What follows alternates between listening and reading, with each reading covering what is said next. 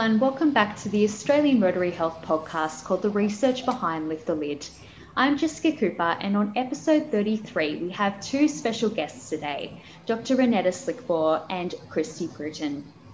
Dr. Reneta, Reneta is a research fellow at Swin- Swinburne University of Technology, the Centre of Forensic Behavioural Science.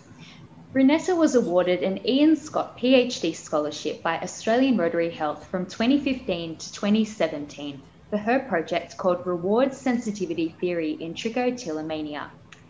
Today with us, we also have Kristy Bruton, who has a lived experience of trichotillomania. So we will be having a very interesting discussion about how this, this problem impacts individuals like Kristy and how research such as Reneta's can have a positive impact on their life. So thank you uh, to both of you, Reneta and Kristy, for both joining me on our podcast today.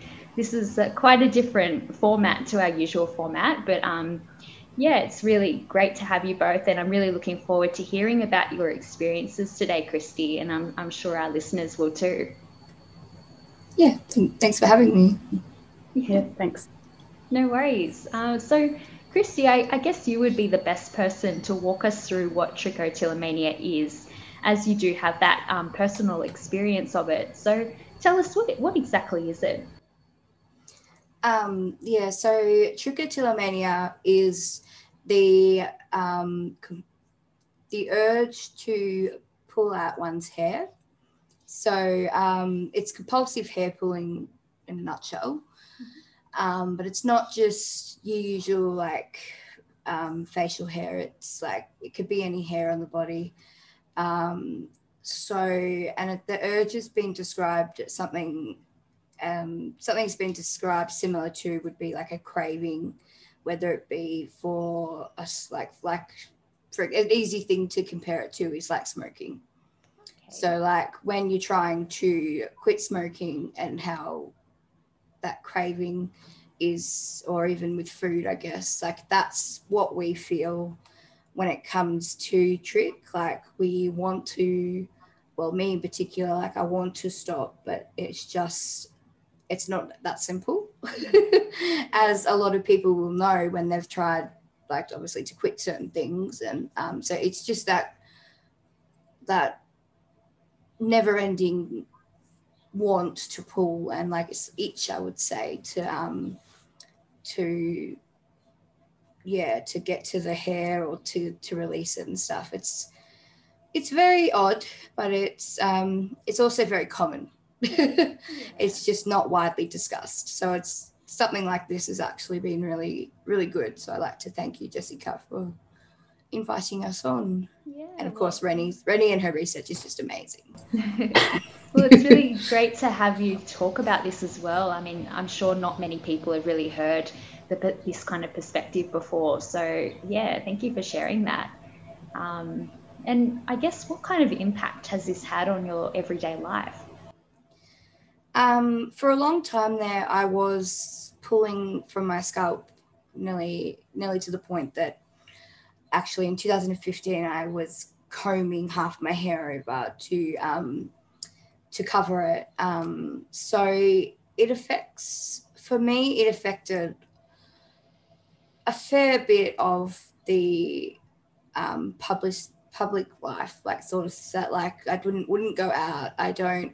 I wouldn't socialize. Like I just, to be honest, it probably just affects everyone. Uh, um, it affects everyone differently, but um, yeah, it becomes uh, like I've I run the support groups, which I can talk about later if you want.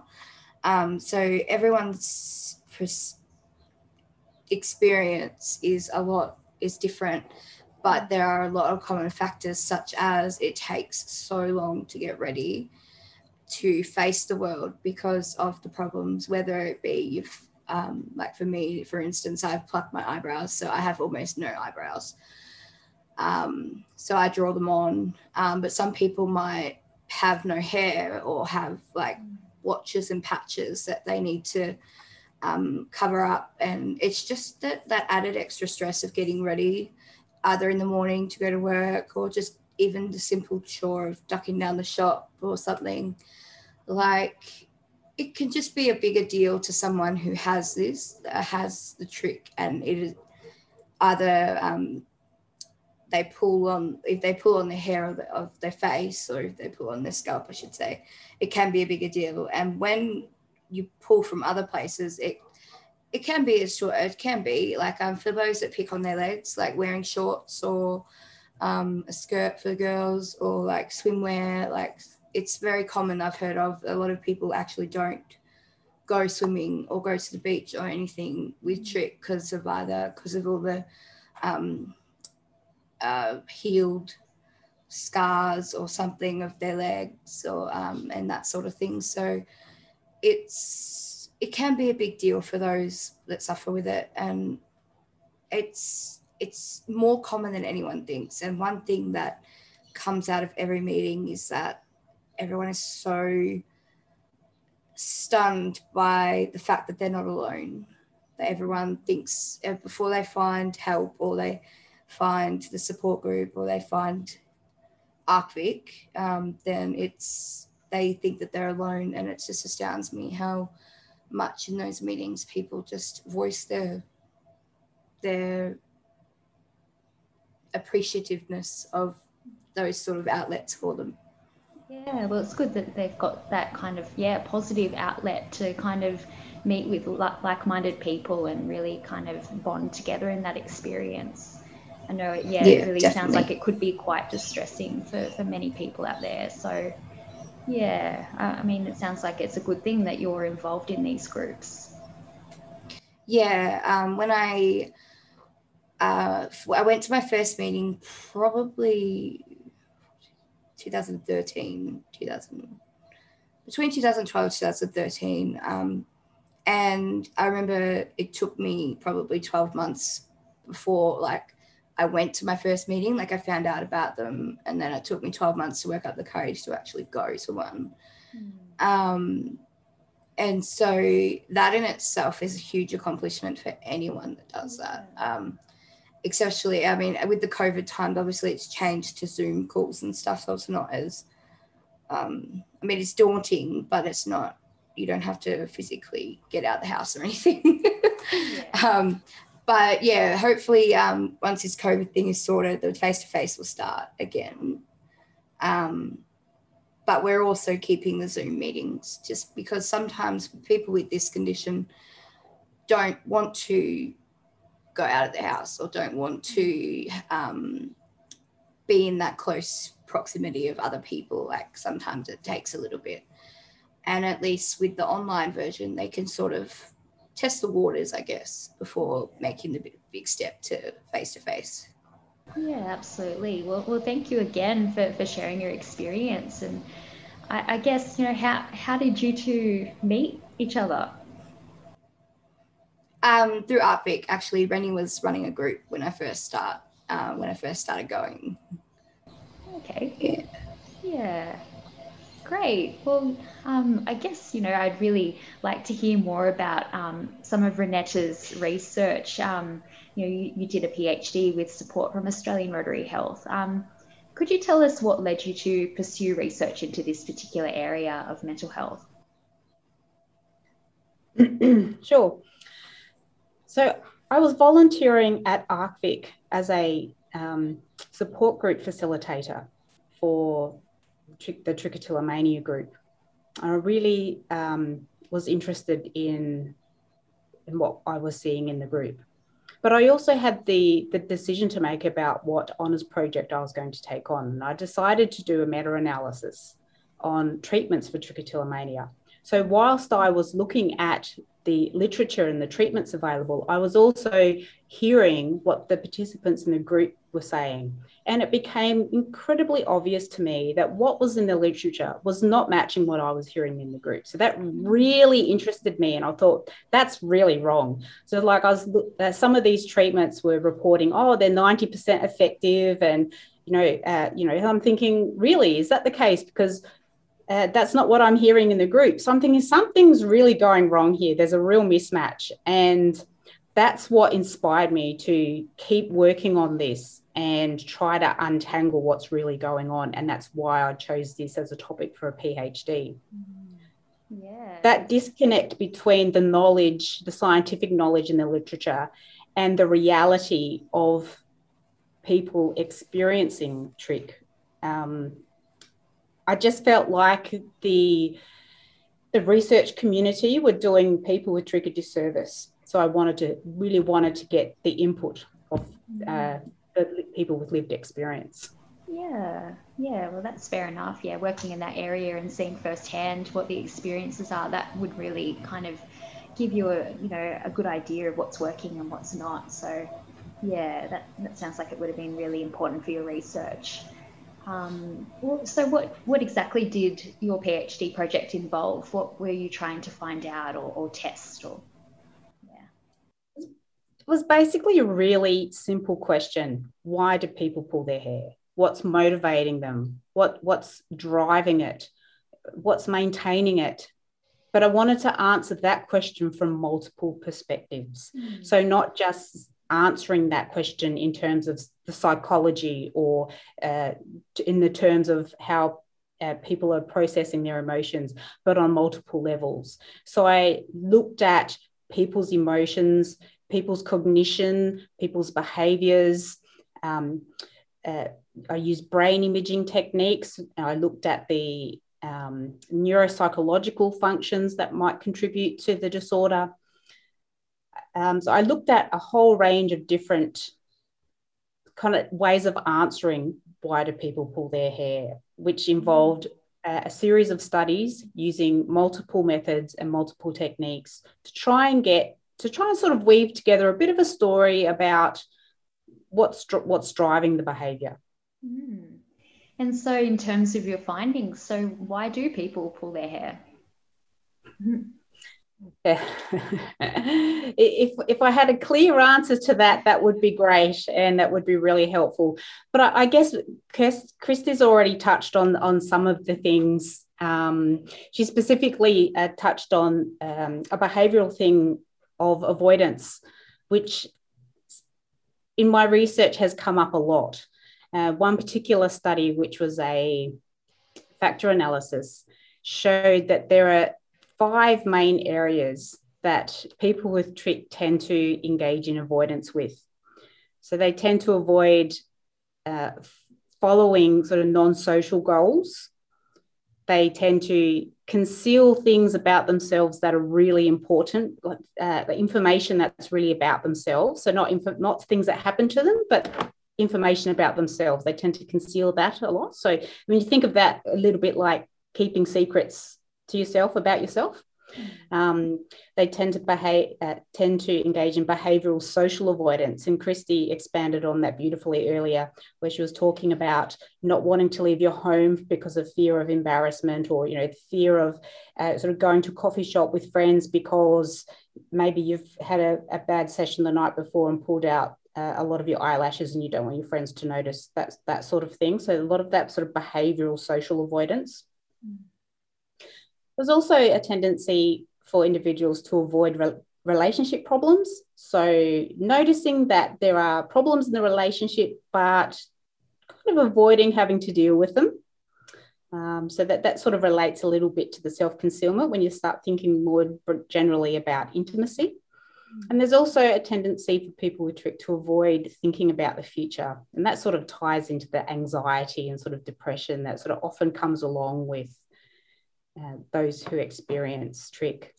Um, so that was one study. There are two other studies that I think were really important, uh, had, had really important results, but not so much for uh, one because of the scientific content, but another because of the awareness it would raise and how much it will help people with trick.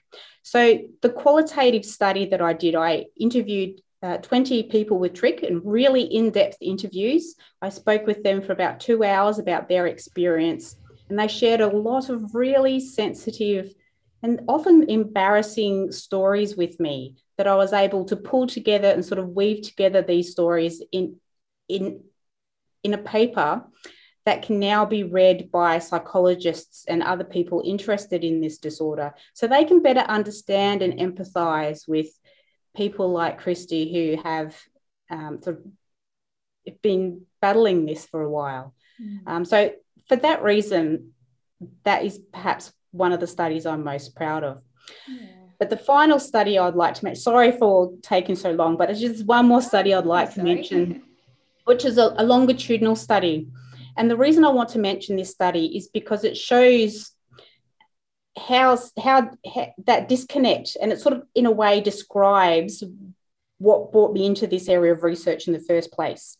Remember, I was talking about the, the you know, it's got a 90% success rates versus what I was hearing in the support groups. Mm. Well, this study showed that simply attending a, a three day retreat, uh, like an intensive retreat where you're talking about trick with other people with trick and you've got facilitators, that intervention gives individuals the same reduction in symptoms as one on one long term treatment. Mm, wow.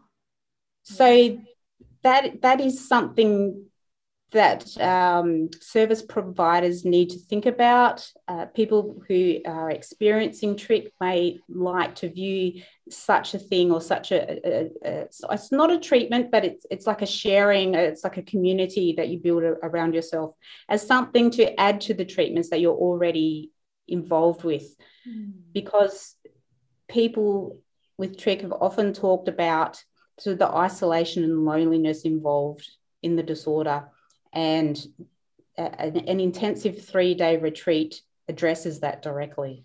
Yeah. So is that something that, that you might have been involved in, Kristy, in one of these three day retreats?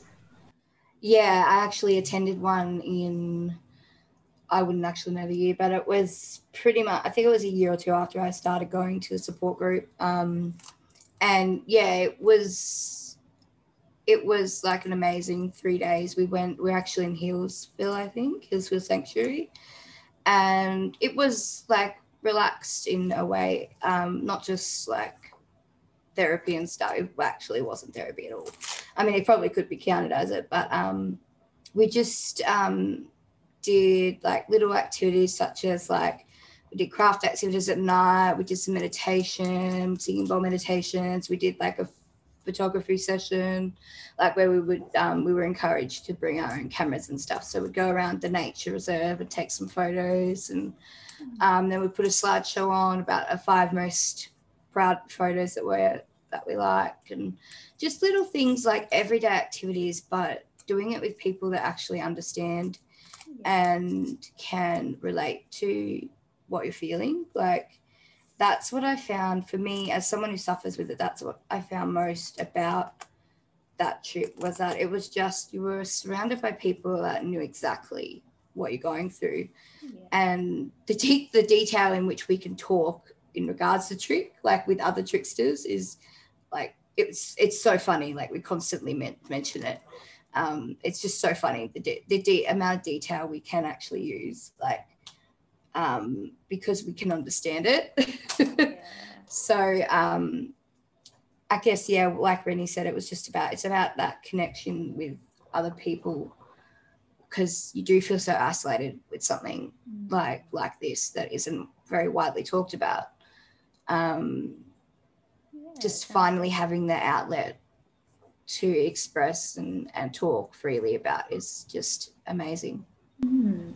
So I guess that might be one example of how Reneta's research has positively impacted, you know, the, the lives of real people who are experiencing trichotillomania. Uh, would you say that? Oh, definitely. Yes. Yeah. Um, Rennie's research has um, really opened eyes, and I think that's the main thing that we need as a group is because it is so under um, it's so it's swept under the rug a lot because it is such a weird, uh, a odd thing. I was going to say weird then, but no, it's. Uh, I'm allowed to say weird about myself. but it's an odd and unusual uh, disorder that is, yeah, sometimes for some people can be extremely embarrassing. Mm. And yeah, so when people like Rennie do the research that she does, and um, it, that creates the attention of um, health professionals and stuff to actually expand their knowledge because a common another common um, issue is that we as sufferers are teaching our doctors because they haven't got a clue yeah. what it what it is or how how badly or how um, how it affects everyone's day to day life. Most of the time, all our, like uh, the people that come to the meeting and stuff just say, "Yeah, I'm teaching my doctor," like literally. Mm. Um, so when Rennie does study, studies like this, it just helps reach the field that we need to yeah. to reach it. It's, yeah, it's, it's really good to have you here today to really show that that real impact that research seems to to have on you know the lives of real people. I think that's that's something that our Rotarians would really love to see. They're they're the ones who sort of raise the money um, for our research, and they put a lot of hard work into that. So really, yeah, seeing seeing the impact that comes from their hard-earned dollars and, and fundraising, that's that's really great. And yeah, I really do appreciate you sharing everything with us today. Um, yeah, that's yeah. No worries. and so I, I guess as well, um, Reneta, where where has this initial research taken you in your career today? Like, what what have you been doing now? I've kind of gone sideways, um, so it's going to seem a bit strange. So I've actually got a lot of data left over from my PhD that I can continue to analyse and, and publish. There's probably another six study, six studies that can be published from the data that I've got. And I spent a large portion of the COVID lockdown, in fact, teaching myself how to do MRI analysis and uh, coding in Bash uh, in, a, in a Linux system so that I could actually analyze the data that I collected. Unfortunately, you can't eat research or pay rent with research unless somebody's funding you to actually finish the research sometimes it doesn't get finished. And that's unfortunately what has happened with a lot of this data. Mm. Um, so, because I needed to pay rent, I had to take on another job. And this job I was able to get, I think, in, in large part because of the experience that I developed through the PhD. And that's things like how to, how to design a study, what statistics to use, what are the practicalities around budgeting uh, for the research. So now I'm working on online child sexual exploitation uh, research, um, which is a completely different topic, but it's also something I'm quite passionate about and, I, and something that's very important in society. Mm. But I think uh, having the Ian Scott Scholarship gave me the ability to actually learn those skills, develop those abstract um, models in my mind where I can sort of slot in various um, problems and variables so, so that I'm able to pivot and apply these abstract um, structures to, dif- to different problems. And so I, I would say the biggest thing that I have biggest long-term thing that I have got out of getting that scholarship was the ability to continue working in research, even though it's a different topic. Without that support, it would not it would not happen. And I imagine that's the case for a lot of people because there's only so much funding that can, you know can go around. So yeah. I appreciate the opportunity very much. Yeah, well, yeah, there's certainly many areas of mental health out there that, that can be explored. So I think it is good kind of giving these early career researchers their, you know, little kickstart to their research career and then, you know, seeing where that takes them. So, you know, even if it's not in the same area where they started, you know, there's so much potential, I think, as well. So yeah, that's that's yeah, it's good to hear that yeah, you're still in the research field, you know, looking at a different area and yeah, finding new passions. So yeah, that's good. Um, I guess as well, um, maybe um, could, could you maybe just explain like why it might be so important to sort of continue continuing supporting research? I mean, you said before that you know funding is hard to get. Um, why is it important to, to have funding, you know, for researchers like yourself? When you think about I, I have a beef with this idea this this word that we say rare disorders or rare medical problems or rare things. So I don't think that that word really encapsulates the scope of what we're talking about here. Hmm. So when we apply that word rare to trichotillomania, what we're talking about is a lot of people. So when you think of a, a very conservative estimate of how much, sort of a percentage wise of people with trich, we're talking about 1%. Um, within a population of 25 million in Australia, we're talking about over 6 million people.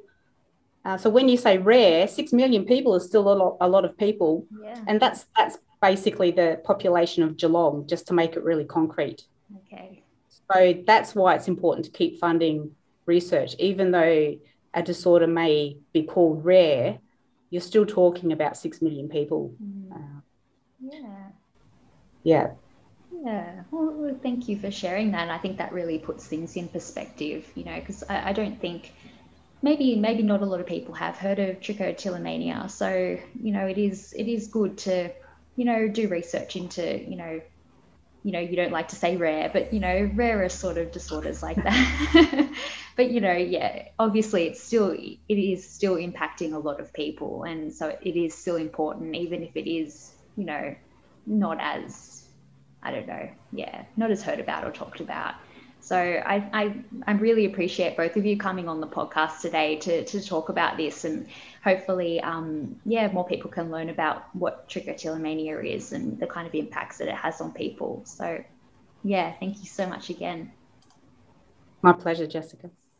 Yeah, no worries. Yeah. I, the more word we can get out about it, it's great because it does affect, yeah, a lot of people and yeah, having the support of like people who are familiar with what you're feeling is just I think one of the keys that people can um, use to unlock their recovery if if that's what they're seeking. Yeah. Yeah. Yeah. Oh, excellent. Well, yeah. Thank you so much again. No worries. My pleasure. That was the 33rd episode of our podcast called The Research Behind Lift the Lid. It is always so inspiring to hear what researchers in Australia are doing to make a difference to mental health and how they are helping us on our mission to lift the lid on mental illness. If you can, please support important mental health research like Reneta's by donating on the Australian Rotary Health website. Thank you for listening. Please join us again next time.